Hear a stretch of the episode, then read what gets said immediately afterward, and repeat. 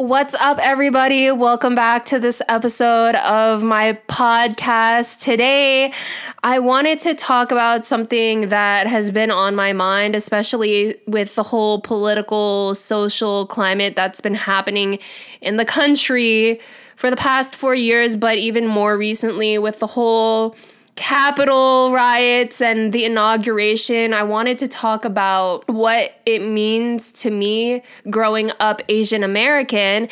And today I have a very special guest. I have my girl Elena on the phone. Introduce yourself.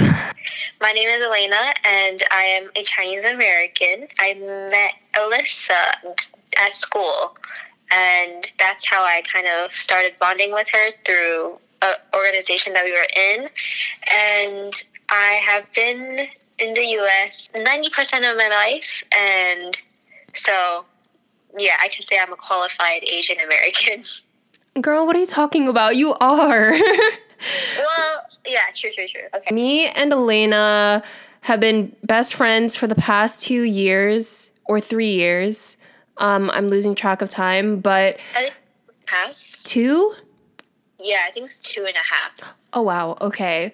But we met, and funny enough, we bonded over a club. It wasn't until after the club meeting that I saw you at the elevators, and you were like, So, Alyssa. And we just started talking like in the elevator. And then I saw your screensaver, and it was BTS.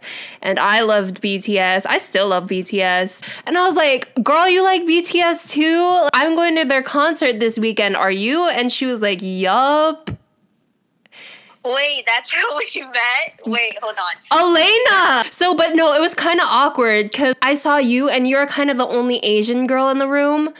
And mm-hmm. I was uh-huh. like, finally, someone of my kind.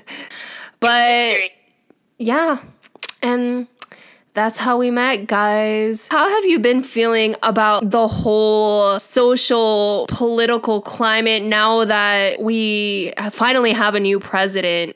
I feel a little bit calmer or less stressed than I was in 2020 because as everyone has been home and they have been on their phones a lot and people have been using the media as kind of their their way out of the loneliness that they do feel at home.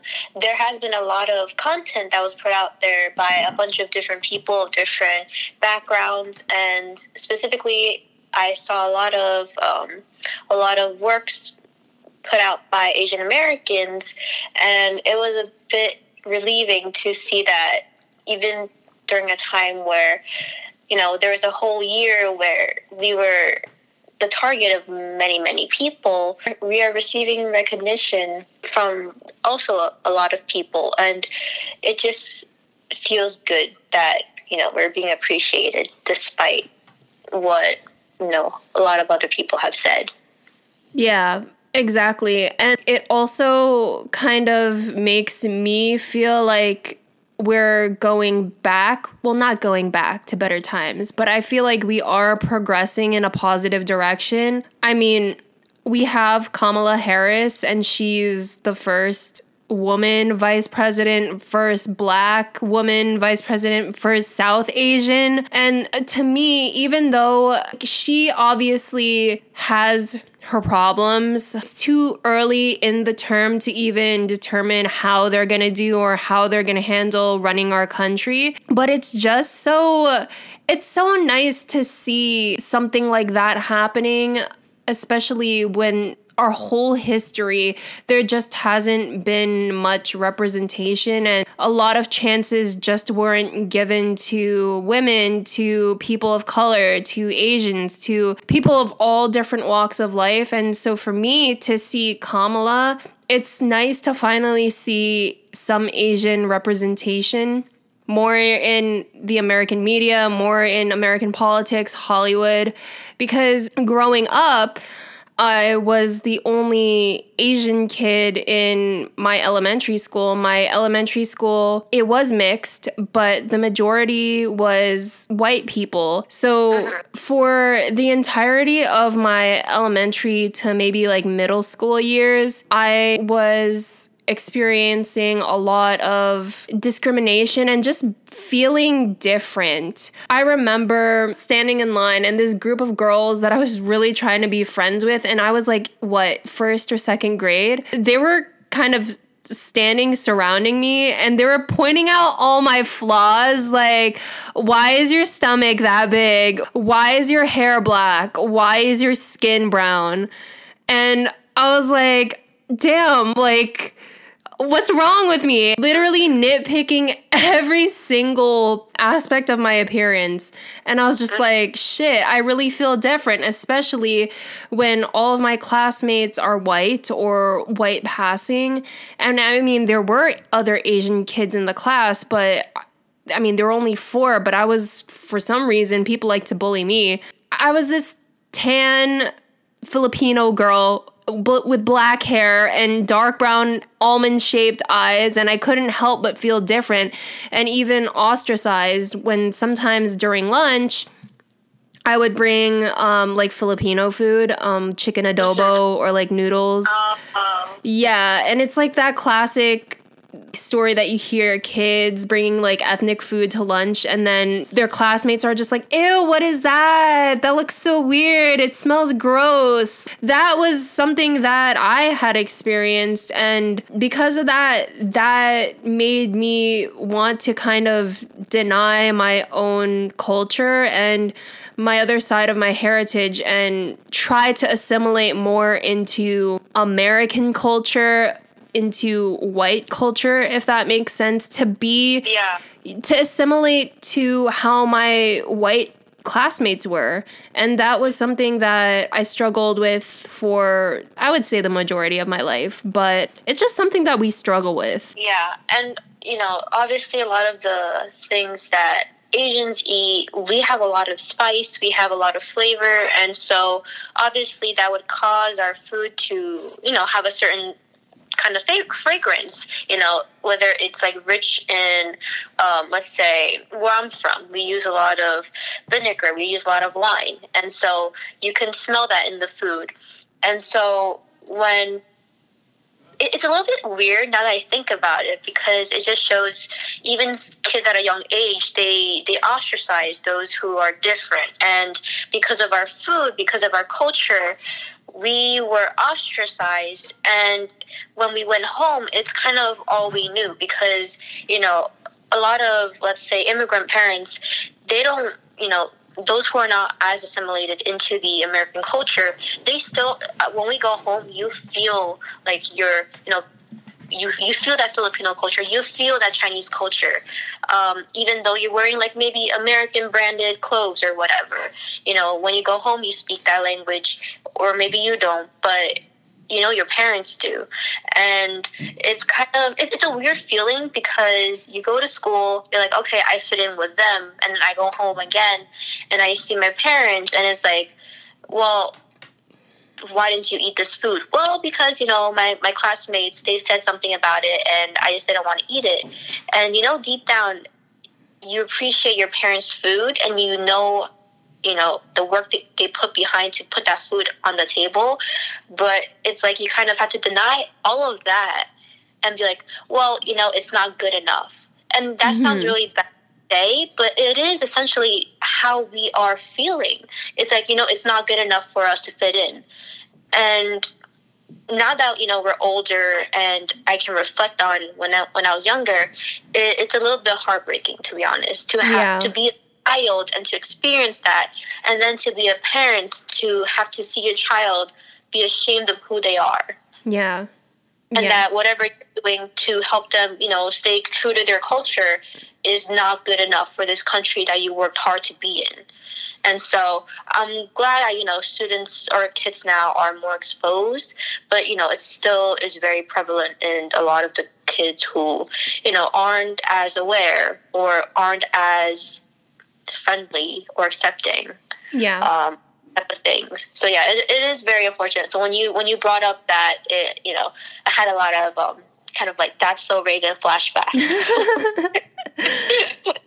Yeah. I I don't know if you experienced this growing up, but when people would ostracize me or made me feel discriminated against, I would try so hard, try so many different things just to fit in. I would try dressing up like them and I remember when I was like 5 years old, I remember telling my mom that I wish I had blonde hair and blue eyes and I wish my skin was lighter and everything because that's what I was seeing in school. And obviously, like, when I was in school, that young, four, five, six, seven years old, um, that's a whole bunch of ages.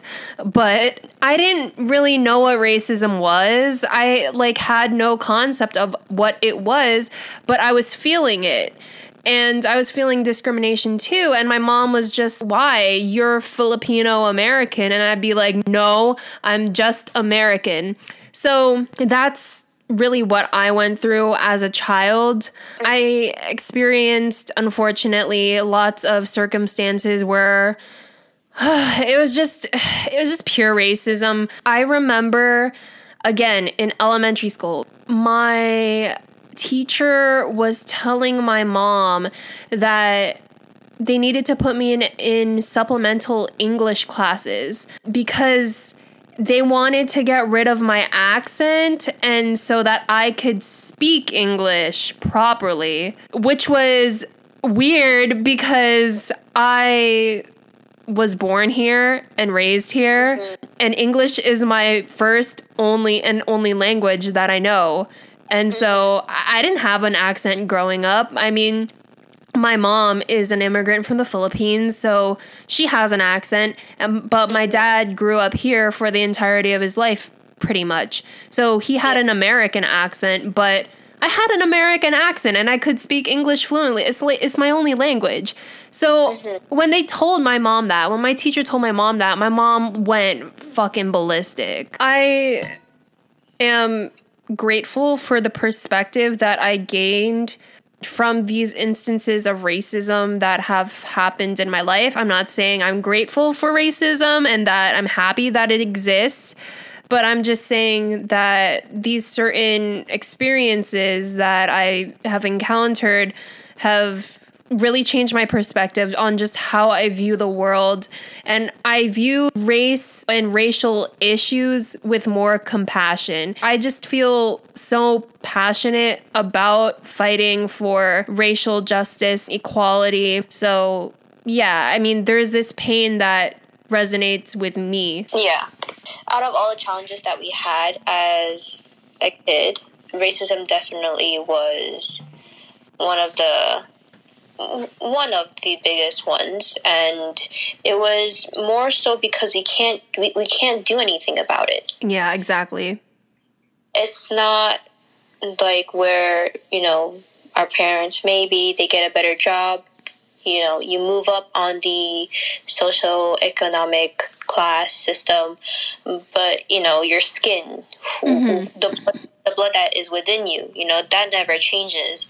And so i think having the feeling of you know having no choice that is is like the root of the empathy and the sympathy that you give someone of color or someone of oppression.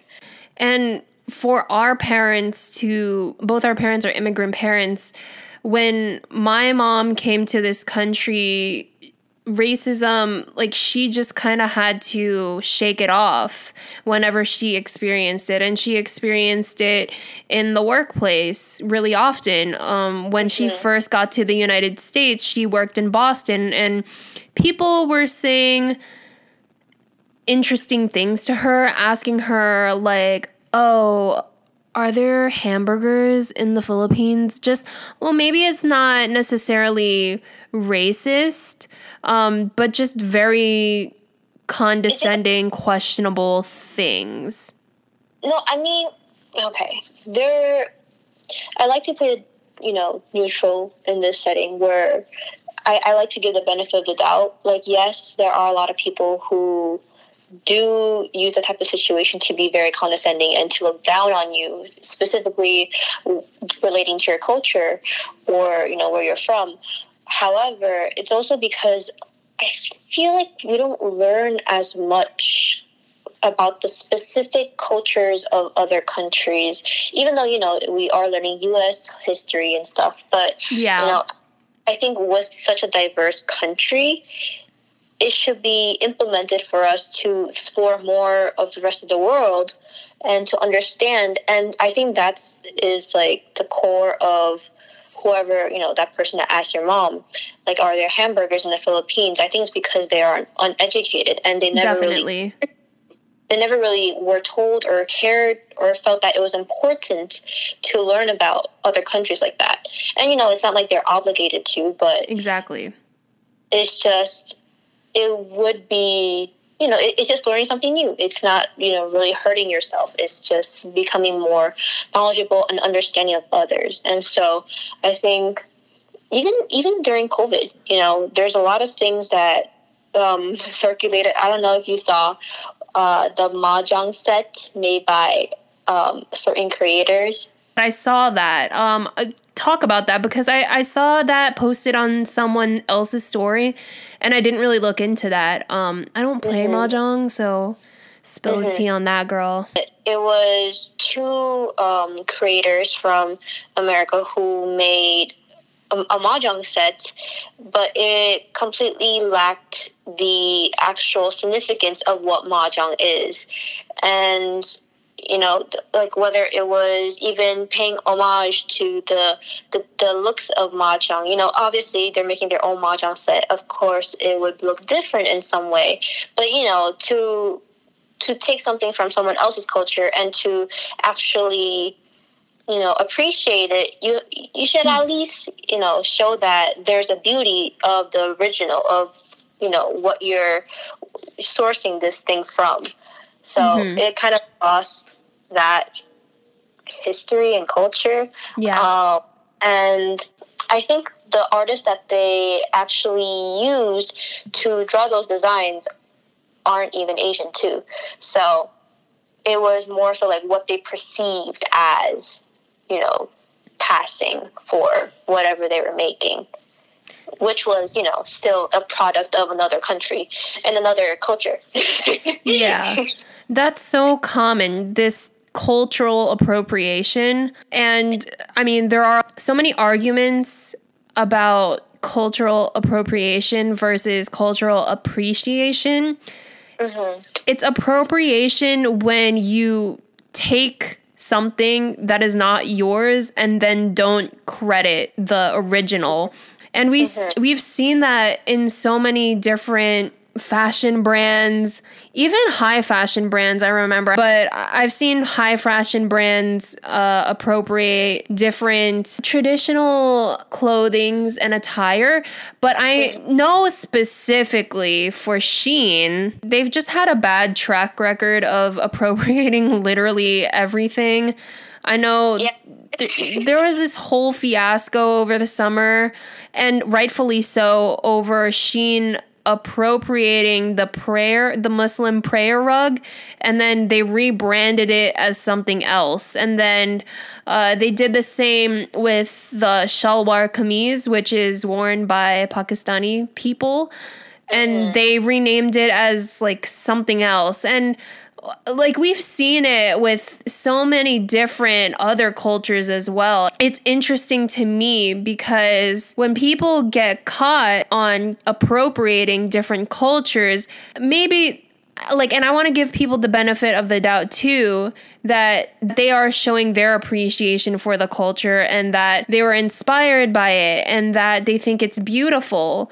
But I find that to be in a way hypocritical because you never really cared about the culture, but you just you like the aesthetic of it. You don't care about the people of the culture, the cultural significance. You just like the aesthetic of it. So you're going to take pieces of that culture and that aesthetic and rebrand it as your own. And that's really problematic. Another point that I wanted to bring up was um so let, let me backtrack a little bit. When the whole riots and siege on the Capitol building were happening, it pushed me into this whole raging spree on my Instagram story, which I have a tendency to do sometimes. I'm not proud of it, but basically in one of my posts saying how America prides itself on being so diverse and being so multicultural. We've coined ourselves as a melting pot of cultures or a salad bowl. But when we actually think about it, we say these things, but the way we treat each other is the exact opposite. And I think with that, it reminds me, I don't know why, but it reminds me of how there's like an Americanized version of everything. Yeah. Americanized version of Chinese food, which is very popular in Panda America. Express. Um, You know, you know, rep what you like, but I still love Panda Express though. yeah, yeah, no, like no hate.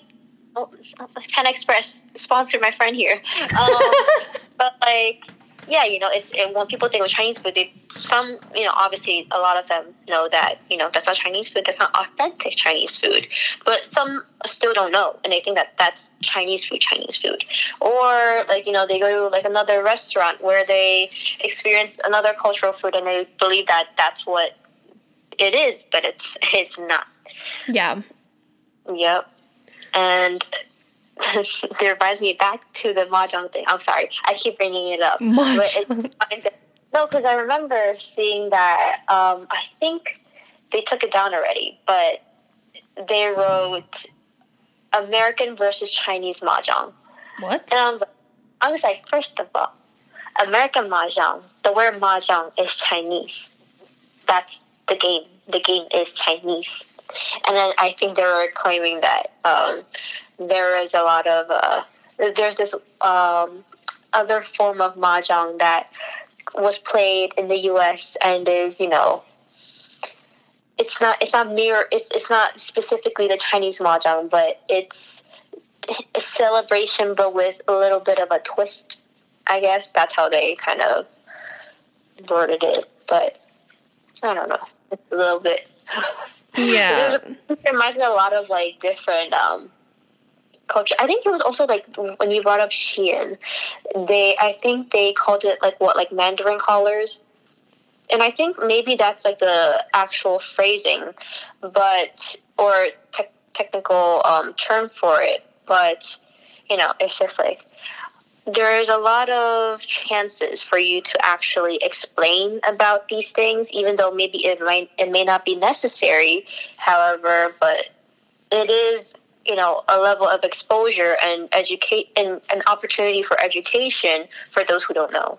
Yeah, I agree. And, and that is like if if a company you know you know, God forbid they, it's not like it's not happening, but like if they were to cultural appropriate or use another culture's item for their own benefit, at least have the, you know, decency to include a little bit of an excerpt of, uh, you know, a historically accurate representation of what that's from. You know, at least have that, you know, respect there. Yeah. But, you know, that often. So, unfortunate. All people are welcome to appreciate different people's cultures, and I think that's a beautiful thing. I think part of the education process and learning process is immersing ourselves in different cultures, whether it be by talking to people of different ethnicities um, or just people of different walks of life and learning their experiences and listening to them. And mm-hmm. of course, doing your own research, reading upon, you know, like the history of the world. I mean, if you even care to, I think that exposing yourself to a reality that is outside your own bubble of reality is so important. That in that way you would be able to fully appreciate another person's culture instead of just like ripping it off and then rebranding it and profiting it off of it like for your own benefit you know? Yeah i think of course there's a lot of um, there's a certain term that goes around like gatekeeping. Obviously you know not really gatekeeping the culture, but more so it's just asking for a level of respect for the culture. Because oftentimes if done wrong there is this very fine line between not even a very fine line it's a very clear line between respectful and taking whatever of this cultural origin and then taking it and then putting a certain level of disrespect and saying that was not good enough so let me change it so then that it's good enough for myself and whoever that supports me mm-hmm. you know and that is also different from saying, I'm taking this that I really appreciate. I'm going to tell myself, I'm going to educate myself, and also those who support me that this is what made me fall in love with this and the reason why I want to emphasize the beauty that I, you know, really reflect, uh, that really reflected on me and my views. And how I want to share that with you through my own vision. Like that's like a different thing. Very beautifully put. All right, let's talk about Crazy Rich Asians. Ooh, okay. Yes. I now, after watching this movie, I understand the impact that it made on my mom, and it definitely made an impact on me because how often growing up, you and I, have we seen Asian American actors and actresses and singers and people in Hollywood, people in the media, just people in the spotlight. How often did we see that? I only can recall a few people like Jackie Chan and then maybe London Tipton from Suite Life of Zack and Cody. And oh, yeah, Brenda Song. Brenda Song, yeah along with um, Jackie Chan in that generation, like a little bit longer ago, was Bruce Lee. Yes, yes, yes. and we had um, oh, I can't recall his name, but he acted in Star Trek, I believe. Oh, George. okay. Oh, actually, there was someone who that was like us that was in the time of when we were growing up that was very representative of Asians and it was he was a maze runner, I remember. Okay. Um Ki Hong Lee. Yeah. He was in Maze Runner. Mm-hmm. Yeah. Lee. And he was in Maze Runner with Dylan O'Brien. I remember that. Um, and then who else? I'm trying to remember. But yeah. Steven Yeun from Walking Dead. Oh, okay. Steven Yeun. But yeah, that just goes to show that there was there's only a small handful of people we really saw like Asians in the spotlight that we saw growing up. It's just always nice to see someone representing us, someone that we can relate to. But I feel like now more than ever and I'm really grateful for this, but because of Crazy Rich Asians, I feel like that opened the door a little bit but especially with K-pop, sis, that's oh, yeah. popping off. Like yeah. K-pop, like BTS, Blackpink, and these these K-pop bands are known worldwide and not even just in America. And it's so crazy that even here in America, people go crazy for BTS. Like you and I saw it. We both went to the BTS concert, and because of that, a lot of people are exposed to not only more of Korean culture, but also just Asian culture in general. Mm-hmm. It's so it was surprising to me on how big K-pop become or has become, you know, because when I was in elementary school, that was like that wasn't even like first gen first gen K-pop that I got into. Like the the generation that I got into K-pop was like Girls' Generation, Super Junior, um, and um, TVXQ. I think it was it TVXQ or I, I think I'm I'm missing one of the letters, but um, yeah, it was like that generation. Oh, Big Bang, 2NE1. It was that whole generation, and there was a whole generation before that, mm-hmm. and and groups like Wonder Girls they collabed with artists that were outside of Korea and they came to the US for a US tour. But you know, you never seen it become that big.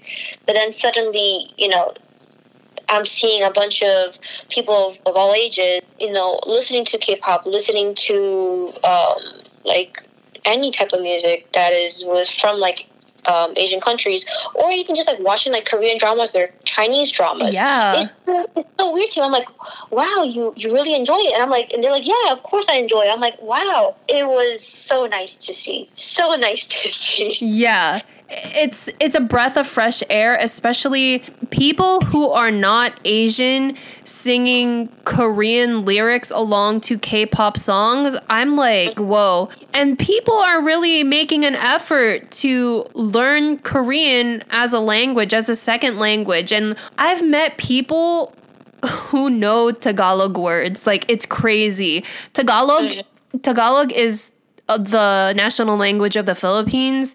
And mm-hmm. I mean, we don't have Filipino pop. we don't have like a global impact as much as Korean pop or anything like that.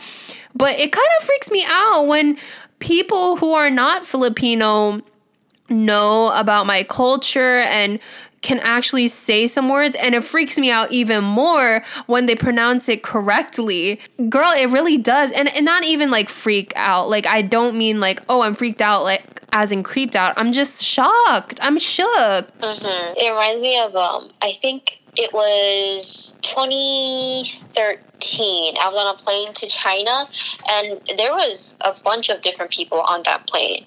But I can assure you, everyone on that plane was speaking Chinese. Word. And I was just like, dang, huh? I this. and I kind of take that as a compliment. Like, it's just, I keep saying, oh, it's so nice to see. I'm happy to see it. But I'm genuinely elated to see know, yeah. that people are accepting of our culture and loving of it and our people are getting recognized and we're getting the recognition that we so lacked for so many years. Mm-hmm. I think it's the it's the happiness that we feel on that initial interest. If you have an interest in anything, you will, you know, put time into learning about it. The fact that someone is putting in time to learn about my culture that is already so hard to learn, it's like, wow, you're you're, you know, thank you. Yeah, and that going back to the point we made earlier when we were talking about cultural appropriation and like how immersing yourself and getting to know someone else's culture is really key. Another part we didn't talk about was this sense of belonging on both sides. So, obviously, maybe to many white Americans, I am seen as a foreigner, and I've even been told, go back to your own country. But to my people back in the Philippines, I am not a part of them because I was born and raised here. I can't even speak Tagalog. I'm culturally American, but here I'm culturally also Filipino. So there's that kind of dilemma of where do I belong? Where do I stand? You stand as an Asian American. You stand as a Filipino American. And I think about it like this I'm proud to be Filipino and American. I am not one over the other, I am both. It's like an Oreo. If you take away the cream on the inside, it's just two chocolate biscuits. But if you take away the two biscuits, it's just cream. You have to have both, and that's exactly what I am, and I'm proud of it. Oreo, please sponsor Alyssa's Life. Alyssa's Life, Alyssa Rogren. Thank you. Even for, not that I'm, you know, putting myself, saying that I'm better than anyone or anything, but I I like to recognize that I am pretty fluent in Mandarin, and I can speak to a native Chinese person, and they wouldn't know within the first 10 minutes of me talking to them that I was born here in the United States um, until I tell them that I, I, am, in fact, born here. And they would be surprised and be like, wow, you know Chinese so well. And I guess that's like a little bit of a, you know, you know proud moment but when i even though i am so i guess informed and educated on that area within just Chinese culture itself and knowing how to speak the, the language, the beauty behind the language, and all that. When I go back to China, you know, still view me as, oh, you grew up outside. And now it has changed a lot because there are um, a lot of you know Chinese people going you know all they're all over the world. Um, and you know there's a lot of foreigners foreigners as in like Chinese people from outside of China moving back into China. And so it's it's becoming a little bit more common but when I went back in like 2013 it was like you're not Chinese you're you're Chinese, uh, you're American. Yeah. And so, like, I, I was like, no, no, I understand. You know, I, I understand all the all the current slangs at that time. I know all of your TV shows, all of your variety shows. I know about the movies, and I know I know about the current culture. I understand what you guys are talking about. Like, no, no, you don't though. Mm-hmm. And it was very weird to experience that even in America too, like seeing mm-hmm. mainland people um, you know speak to me. A lot of them you know are very accepting but there's also those who are they, they like to keep to themselves. Um, it's not even just asians. It's just you know everyone yeah of, um, of any type of group. You kind of like keep within your own kind. So i was not perceived as you know their kind. And so i was with the asian americans. Mm-hmm. and as you know outside of these asian american groups i was perceived as not American because I was I, I, looked Asian and they thought that you know I wasn't from America until mm-hmm. I opened my mouth and they're like, oh, okay, she can speak English. If I could describe what it means to me growing up Asian American in the United States in one word, I would call it acceptance. Now I want to ask you in one word how would you describe what it means to be Asian American in the United States? Good question. Bright. Beautiful. Beautiful. You guys heard it first. Thank you so much, Elena, for joining me in this episode. These were really complex topics to speak about. It's not easy to share our own personal experiences, but I felt the need to. And I feel that other people need to listen to other people's experiences. And this is a great way. And so thank you for listening. Elena, do you have any last words? Everybody, please go follow all of Alyssa Roquin's social media and please listen in on her podcast episodes. I still need to catch up. Oh. However, I know they would be great. And um, also, please, who did, who, who did we um, bring up before? Oreo, please sponsor her. uh, and everyone, um, Happy New Year's. Happy New Year's, everybody. Alrighty, thank you for listening to this episode. I'll see you in the next episode. Bye. Bye.